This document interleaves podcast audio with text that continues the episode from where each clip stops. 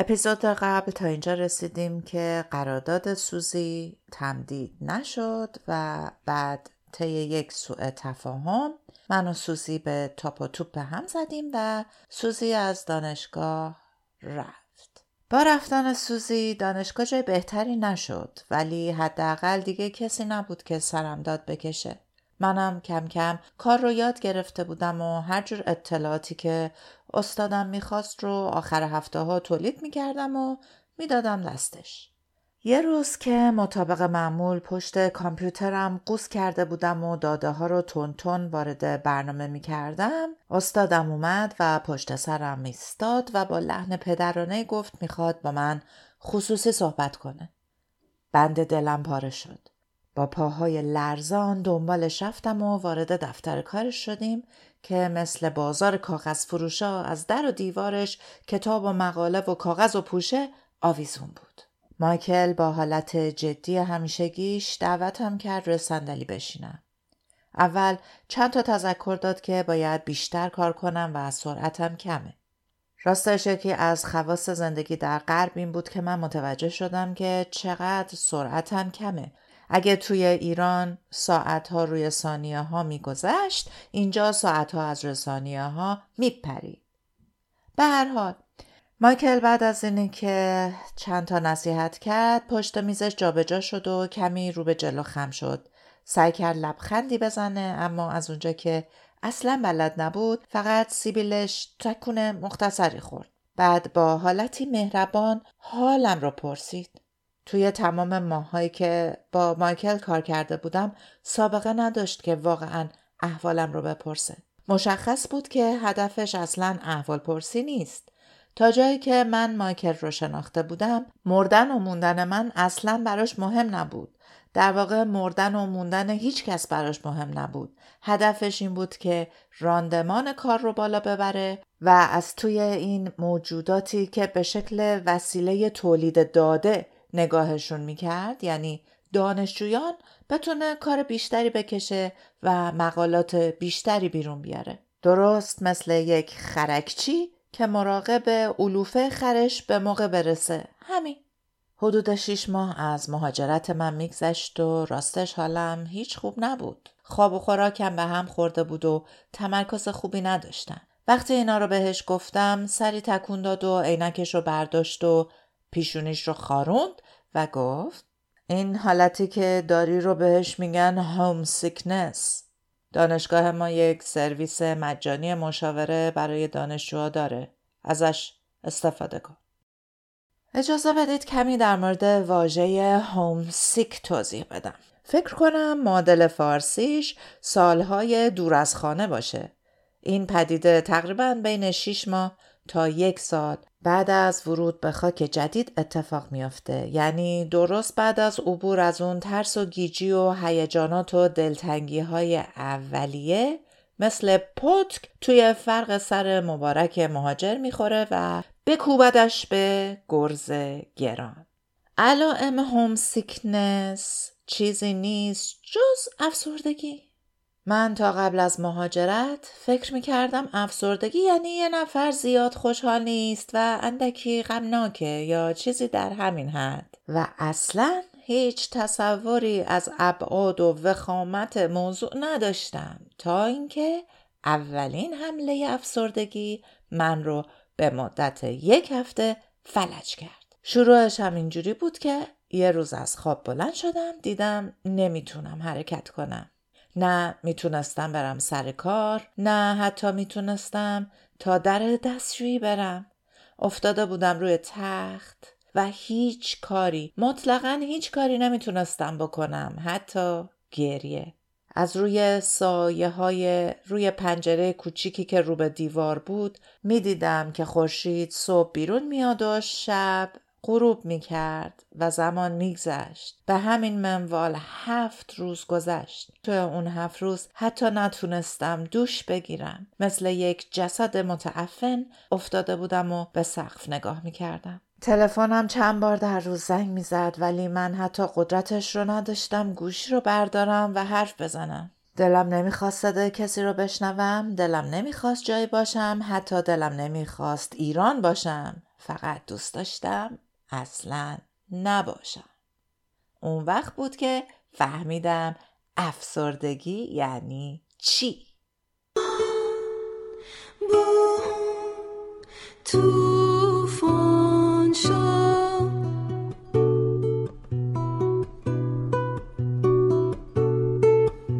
من مهرآین هستم و شما به آخرین اپیزود از فصل اول گریز از مرکز گوش میکنی. توفان شد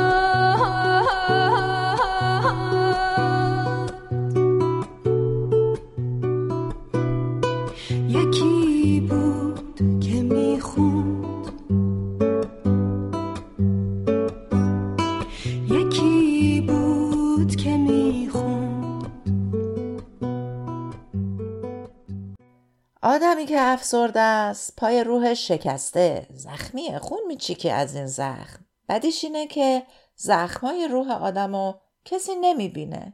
هیچکی از بیماری که پاش شکسته انتظار نداره توی مسابقه ماراتون شرکت کنه. ولی عموماً به آدم افسرده توصیه میکنن که خودتو جمع کن، برو توی پارک بدو، در حالی که اون بیچاره حتی تا سر کوچه هم نمیتونه بره.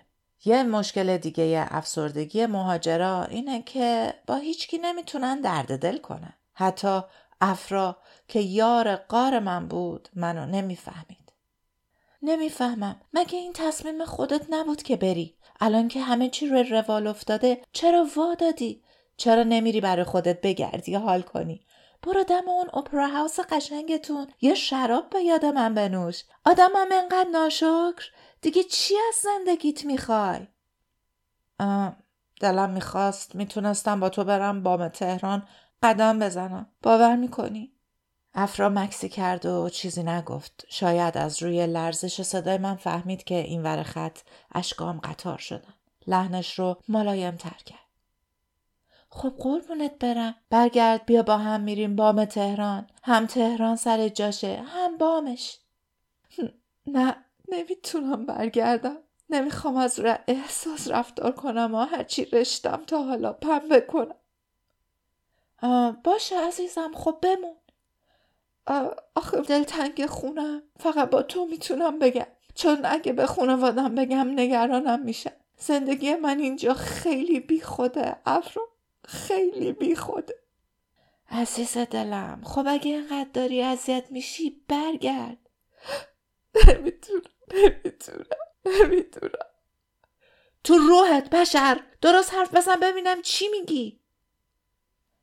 فکر کنم افسرده شدم. هیچ وقت فکر نمی کردم اینقدر ضعیف باشم.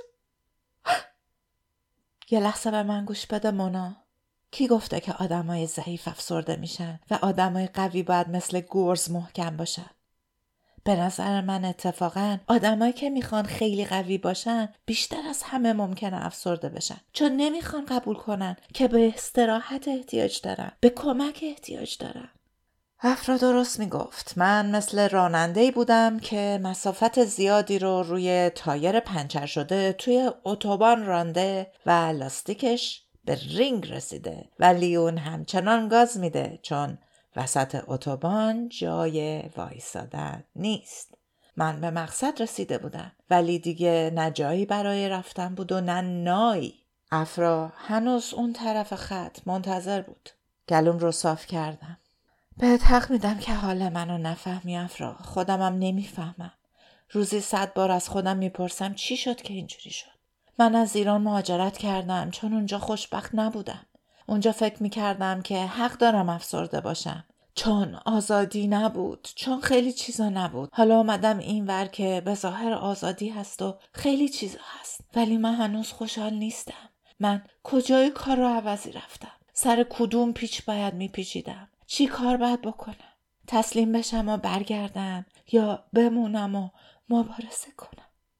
مونا جان، نمیتونم جواب این سوالو بدم. فقط میدونم که افسردگی نشونه ضعف نیست و به توصیه میکنم حتما از یه مشاوری چیزی کمک بگیری. یاد حرفای مایکل استادم افتادم. اونم به من همین توصیه رو کرده بود. فردای اون روز زنگ زدم و با یکی از مشاورهای دانشگاه قرار گذاشتم.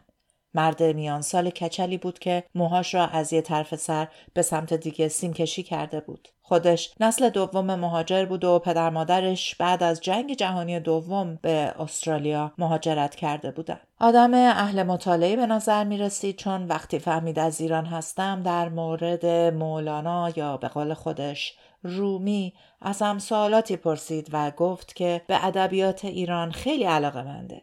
بعد نوبت من شد که مشکلم رو براش بگم. منم هرچی به ذهنم می رسید گفتم. در سکوت گوش داد در حالی که همزمان روی کاغذ چیزهایی می نوشت. وقتی حرفم تموم شد سرش رو بالا کرد. خب همه اینا کاملا طبیعیه. برای مغز تو فرقی نداره که خودت تصمیم گرفتی یا نه.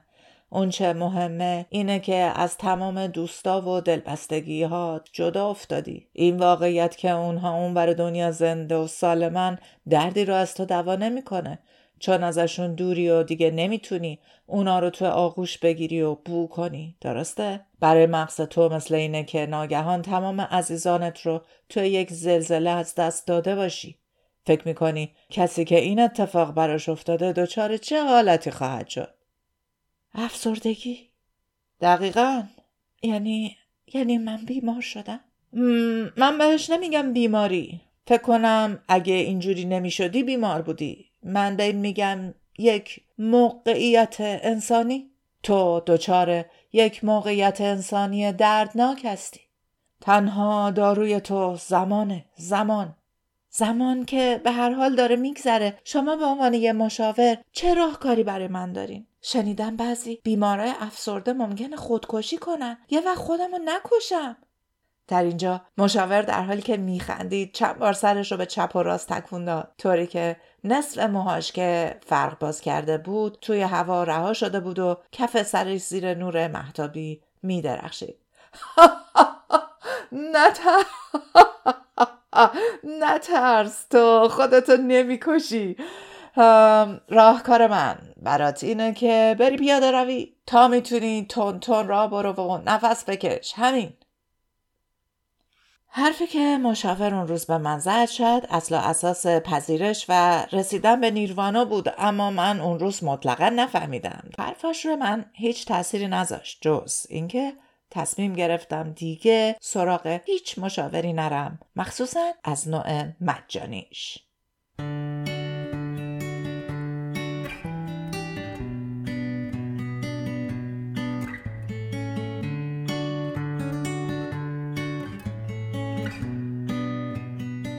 همیشه شنیده بودم که روح سالم در بدن سالمه، اما هیچ وقت کسی به من نگفته بود که برعکس این موضوع هم صادقه. یعنی روح ناسالم بدن رو به فنا میده.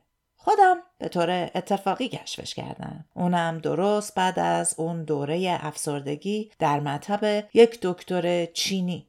علت مراجعه به پزشک این بود که بعد از یک هفته غیبت بدون گواهی پزشک نمیتونستم برگردم سر کار، چون که مایکل پوستم رو قلفتی میکرد. توی دانشگاه یک مطب پزشکان برای دانشجوها داشتیم. توی اتاق انتظار پر بود از دختر پسرای جوونی که با بی‌حوصلگی مجله های مد رو ورق میزدن. نشستم تا نوبتم شد. با کمی تحریف افسردگی رو تبدیل کردم به سرماخوردگی، چون فکر میکردم افسردگی دلیل کافی نباشه. دکتر چینی گواهی رو درجا صادر کرد و در کنارش یک سری آزمایشات خون هم برام نوشت. منم از همه جا بیخبر در حالی که فکر میکردم فقط روحم جر خورده و بدنم هنوز سالمه رفتم آزمایش دادم.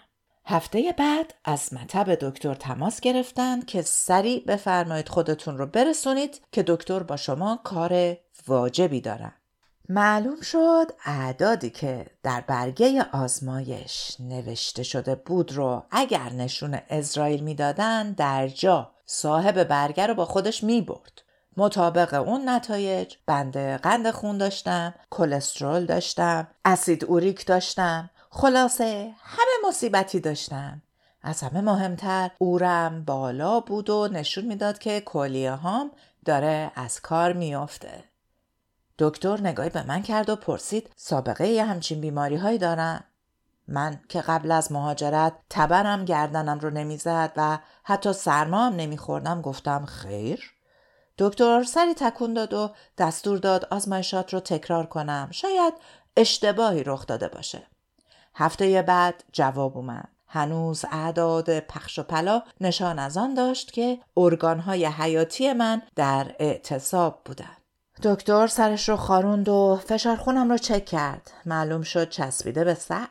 نگاه متعجبی به من انداخت که چطور تا حالا سکته قلبی نکردم. نمیتونستم باور کنم که شوخی شوخی در عرض این چند ماه بیمارم شدم. اصرار کردم که یه تست دیگه هم بدم. برای این یکی میبایست گلاب بروتون یک شبانه روز توی دبه میششیدم و میبردم جهت آنالیز. بعد از بیست و چهار ساعت با سلام و صلوات دبه رو بردم تحویل دادم و به چند جهت فوت کردم تا جواب این یکی درست در بیاد. هفته بعد دوباره زنگ زدن که دکتر کار فوری با من داره. نگو توی ادرار من همه چیز پیدا کرده بودم. پروتئین، قند، شکر، نمک، کریستال، سنگ، کاغذ، قیچی. دکتر سری تکون داد و تشخیص رو گذاشت که این جانب بیماری کلیوی دارم که زده بالا. به سرعت دو قلم داروی ضد فشار خون و کلیه تجویز کرد به انضمام یک معرفی نامه به متخصص. در حالت بخت و گیجی از ساختمون پزشکان بیرون اومدم. راستش خیلی ترسیده بودم که مبادا مجبور بشم غزل خداحافظی رو بخونم. به نظر می رسید در استراباد قرار بود همه چیزم رو یکی یکی از دست بدم. خونواده، دوستان، روحیم، حالا کلیه هامم به این ماجرا اضافه شده بود. نگاهی به آسمون انداختم و نفس عمیقی کشیدم. باید کاری می کردم.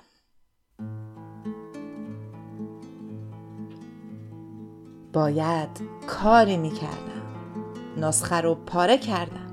برگشتم خونه، یه بطری آب برداشتم، کفشای ورزشیم رو بعد از مدت‌ها پوشیدم و رفتم توی همون پارکی که روزای اول کشف کرده بودم و کنار خلیج راه می‌رفتم. یه موسیقی شاد گذاشتم و شروع کردم کنار خلیج دویدن. این کار رو به مدت یک ماه ادامه دادم.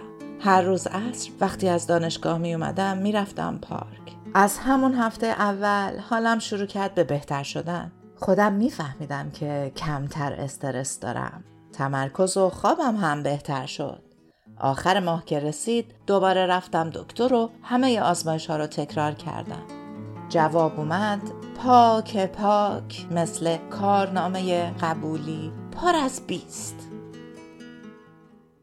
همینجا این رو بگم که اصلاً به هیچ کس توصیه نمی کنم که توصیه های پزشکانش رو نادیده بگیره. تنها چیزی که من می دونستم این بود که استرس می تونه تمام فاکتورهای خونی من رو به هم بریزه. در ضمن من این رو می دونستم که استرس و تروما توی بدن جمع میشه و راه خروجش هم خیلی وقتا از طریق ورزش و فعالیت‌های بدنی و تمرینات تنفسیه. برای همین هم به خودم اجازه دادم که زمام امور رو به دست بگیرم و به خودم فرصتی بدم که روی استرسم کار کنم. هنوزم نمیدونم چطوری از اون مخمصه بیرون جستم. آدم موجود عجیبیه. هم ضعیفه و هم قوی. گاهی برای کشف قدرتش باید تا انتهای ضعفش بره. توی کوله بار هر کدوم از ما یک چتر نجاته که به هنگام سقوط باز میشه. گاهی خیلی دیر، جایی نزدیک به سنگ ته دره، ولی باز میشه. درست در انتهای چاه مثل طنابی که میگیریم و از اون بالا میریم. یا به قول مولانا رسن، اونجا که میگه آه کردم چون رسن گشت آه من، گشت آویزان رسن در چاه من. آن رسن بگرفتم و بیرون شدم، چاق و زفت و فربه و گلگون شدم.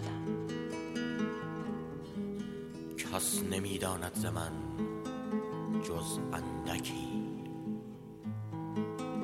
و از هزاران جرم و بدفعلی یکی. من همیان دانم و ستار من، جرم ها و زشتی کردار من.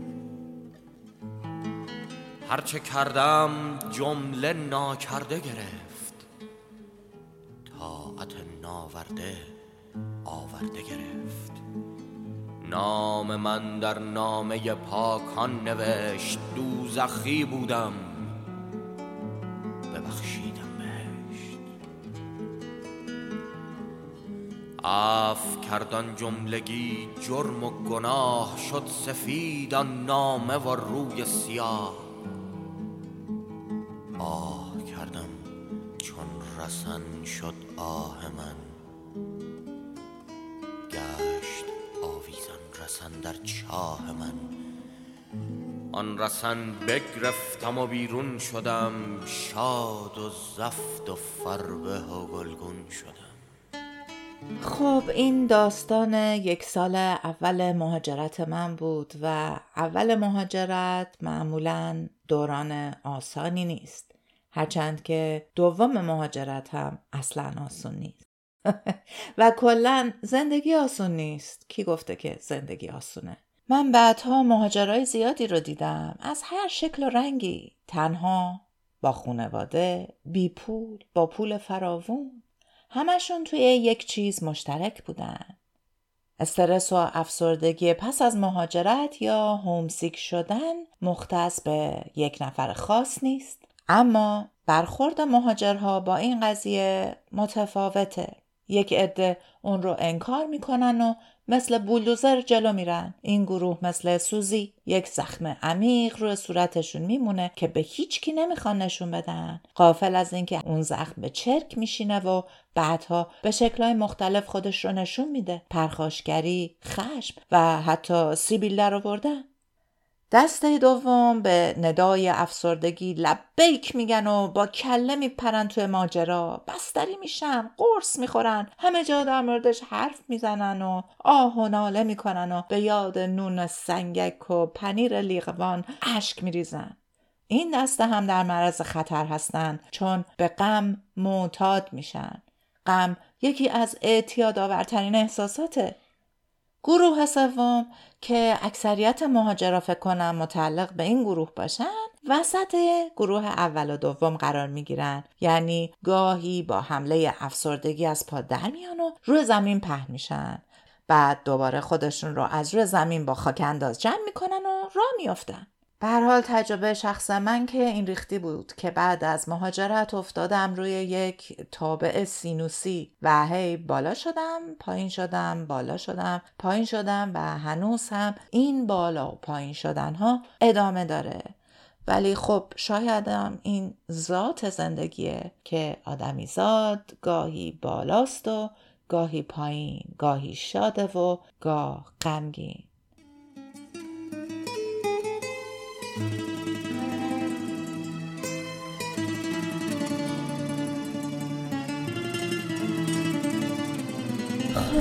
با اجازه همگی فصل اول پادکست گریز از مرکز در همینجا به تاریخ دسامبر سال دو هزار و بیست و سه به پایان میرسه.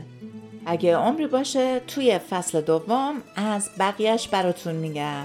از اینکه تا اینجای کار با من بودین سپاسگزارم. ایام بکام، شاد و سربلند باشید.